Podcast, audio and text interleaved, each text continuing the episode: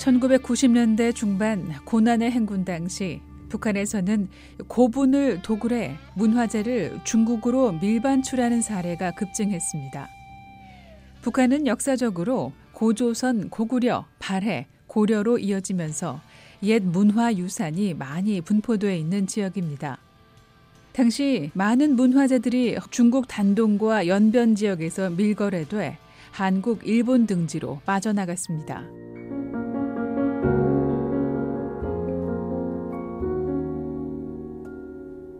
40대 탈북 남성 크리스 최 씨도 당시 그렇게 생계를 유지했던 북한 사람 중 한 명이었습니다.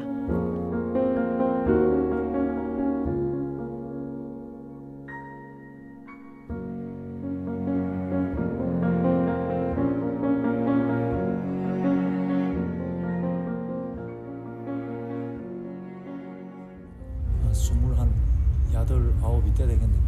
북한에서 이 골동품이 완전 그 성행했어요. 막 그러니까 그 중국이 상인들이 북한에 들어가지고 돈을 엄청 크게 주면서 그 골동품 싸가더라고.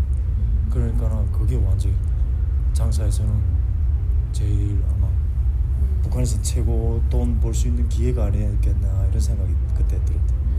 90년대 말에.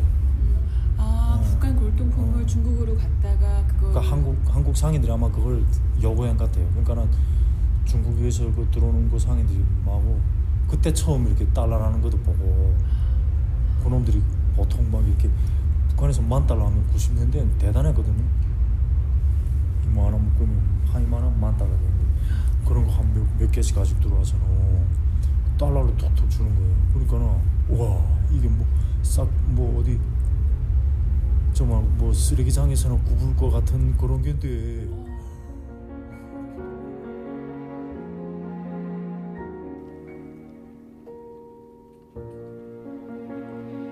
최 씨는 당시 쓰레기장에서나 뒹굴던 물건 같아 보이는데 이렇게 돈이 되나 싶어 무척 놀랐습니다. 뭐 다양하죠 뭐 막큰 물뚱기부터 시작해서 장롱 뭐 심지어 조그만 게인데 아주 작아도 요만한 게인데 막 몇천 불씩 막 싸가고 요, 요만한 게 뭔데 어떤 물건? 대체 그게 그 선비들이 쓰던 그 연적이란 게 있어요 연적 물, 물통 있잖아요 음, 그런 작은 건데 그런 물건 어떻게 구하셨어요, 선생님은? 그러니까 없죠 뭐 저 같은 거는 뭐 그것도 사는 사람들이 있어요. 북한에서 이렇게 골동 하려면 좀 미천이 있어야 되지 그러니까. 돈이 있어야 되는데 돈이 없으니까 뭐 가짜로 만들어 가지고 뭐 중국 애들인데도 막 속여서 팔기도 하고 어떤 건 가짜인 거 알면서도 또 뭐 돈을 적게 쳐주고 가시 가고 그러면 뭐 또 그것도 뭐 아마 그래도 싸가는 것 같아요 음, 북한 훌기 아니에요 도자기 자체가 음. 그러니까 최 씨는 북한에서 중국으로 나오는 물건을 중개인들에게 대주는 역할을 했습니다. 저는 뭐 저는 돈은 그런 데서 크게 벌을 못 보고 또 가짜를 한번 파는 게 또 잘못해가지고 어. 음, 그걸로 좀 처음 버, 버거름 해보고 그 버거름 한 기계가 내 인생의 검찰 검찰 조사 그 가짜를 하나 판 게 잘못돼가지고 어, 그러니까 내 앞에 선 놈이 팔았지 결국은 나는 그 가짜지만 가짜 유물의 거래를 맡았던 사람이 체포되면서 최 씨의 이름이 공개됐고 최 씨는 북한으로 들어가게 되면 체포될 상황에 처하게 됐습니다. 보이부에만 들어가면 끝이에요. 못 나오지. 보이부가 그래서 무서운 게고 그 북한에서 전화 온게 아, 지금 나를 찾느라고 정신없다는 게 나와 보이부에서 없어졌으니까 그러니까 이미 그때는 내가 이 가는데 요시찰 이 대상에 다 들어간 상태랬어요. 에휴, 이럴 바에는 이제 다시 들어가면 40대를 생각해 봤을 때도 심리란 건 깜짝은 뭐 꿈방 아니에요. 앞에 안 보이는 게지. 그 사람 뭐 먹고 사는 것 때문에 쪼들려야 된다는 게 억울하고 인생이 기가 막힌 거더라고요. 그러다가 그 한국 브로커 한 명 만났죠. Everything. 2009년 5월이었습니다. 보통 7, 8월에 장마가 지는데 5월에도 비가 그렇게 내렸습니다. 강물이 불어 집으로 돌아갈 상황도 못 됐습니다. 수년 동안 중국을 오가며 이번에도 일이 성사되면 집으로 돌아갈 거라고 너무나 당연하게 생각했었는데 돌아오지 말라는 지인의 말에 선택의 여지가 없었습니다. 그리고 한국행을 결심한 최 씨.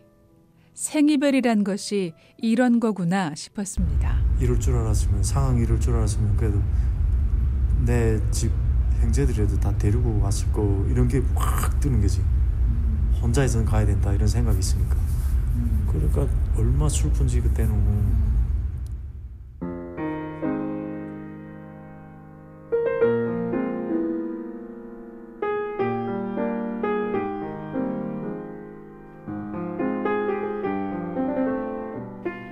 크리스 최 씨는 그의 나이 28에 첫 번째 도강을 했습니다. 대학교를 졸업하고 돈을 벌려고 건너간 중국은 20대 청년인 최 씨에게 자유의 세계였습니다. 근데 중국에 오면 다시 들어가기 싫은 거예요 어떤 집으로 그러니까 우선 첫째는 완전히 뭐 북한은 암흑 세계 아니에요 음, 시끄러운 게 불도 없고 그리고 뭐 중국에서 이렇게 보는 시야가 조금 이렇게 중국은 자본주의 하거든요. 자본주의적인 이런 걸로 다 돼 있고 그다음 뭐 개인 경제를 이렇게 다 해서 뭐 먹고 살고 하니까 누가 뭐 그런 데 대해서 뭐 통제하거나 앞뭐 압력하거나 뭐 이런 게 없더라고요. 그렇지만 북한은 이제 들어가면 우선 이 뭐랄까 보이부 그다음에 안전불안개 한국말 경찰 어쨌든 사람을 이 통제하는 이 통치기관 이런 데서 사람을 못 살게 보는 거는 정한 북한이 유명하거든요. 세계관이 달라진 20대 북한 청년. 그러나 아무리 그렇다 하더라도 가족이 있는 땅을 떠날 생각을 해본 적은 없었습니다. 불법으로 도강해가지고 중국에 이렇게 다니면서 처음에는 뭐 마지막까지도 뭐 고향 떠난다 이런 생각은 못 해봤어요. 내가 왜 뭐 부모 처자 다 있고 더구나 내가 집안이 마딘데 그러니까 뭐 집을 떠난다 이런 생각은 못 하고 돈을 벌어야 된다 그래서 이 생각 하나로 그래서 이렇게 다니고 받아들일 수밖에 없는 상황에서 태국으로 떠나는 탈북자들 일행과 운명을 같이 했습니다. 최 씨는 이들과 함께 거의 한 달 만에 태국의 난민 수용소에 도착했습니다. 최 씨는 이곳에서의 경험을 인생에서 잊을 수 없는 힘겨운 시간으로 기억하고 있습니다. 아무것도 선도 모르고 돈도 없고 이러다 나니까 고생하면서 진짜 고생했어요. 태국 감옥에서 1년 석 달 있었거든요. 1년 석 달 있는데 그게 아마 인생 고생에서 아마 두 번째 고생 같아요. 전 닭고기를 또 안 먹거든요. 어, 닭고기를 안 먹는데 삼, 삼시 닭고기인 게요. 거기다가 태국 그 쌀은 이, 이런 긴 쌀이 아니에요. 음, gluten free 그 이런 게 북한에서 그 쌀은 저 뭐야 배가 고파 죽어도 닭이 먹어도 알 알아 못 낳는 쌀이다 이렇게 인식해가지고 색깔은 흰게지만 그건 뭐 사료인가 이런 식으로 생각하지 먹질 않아.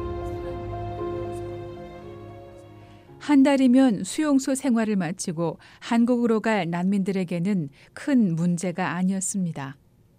그러나 크리스 최 씨는 이곳 수용소에서 미국행으로 마음을 바꿨고 그곳에서 1년 3개월을 버텨야 했습니다. BOA 뉴스 장량입니다.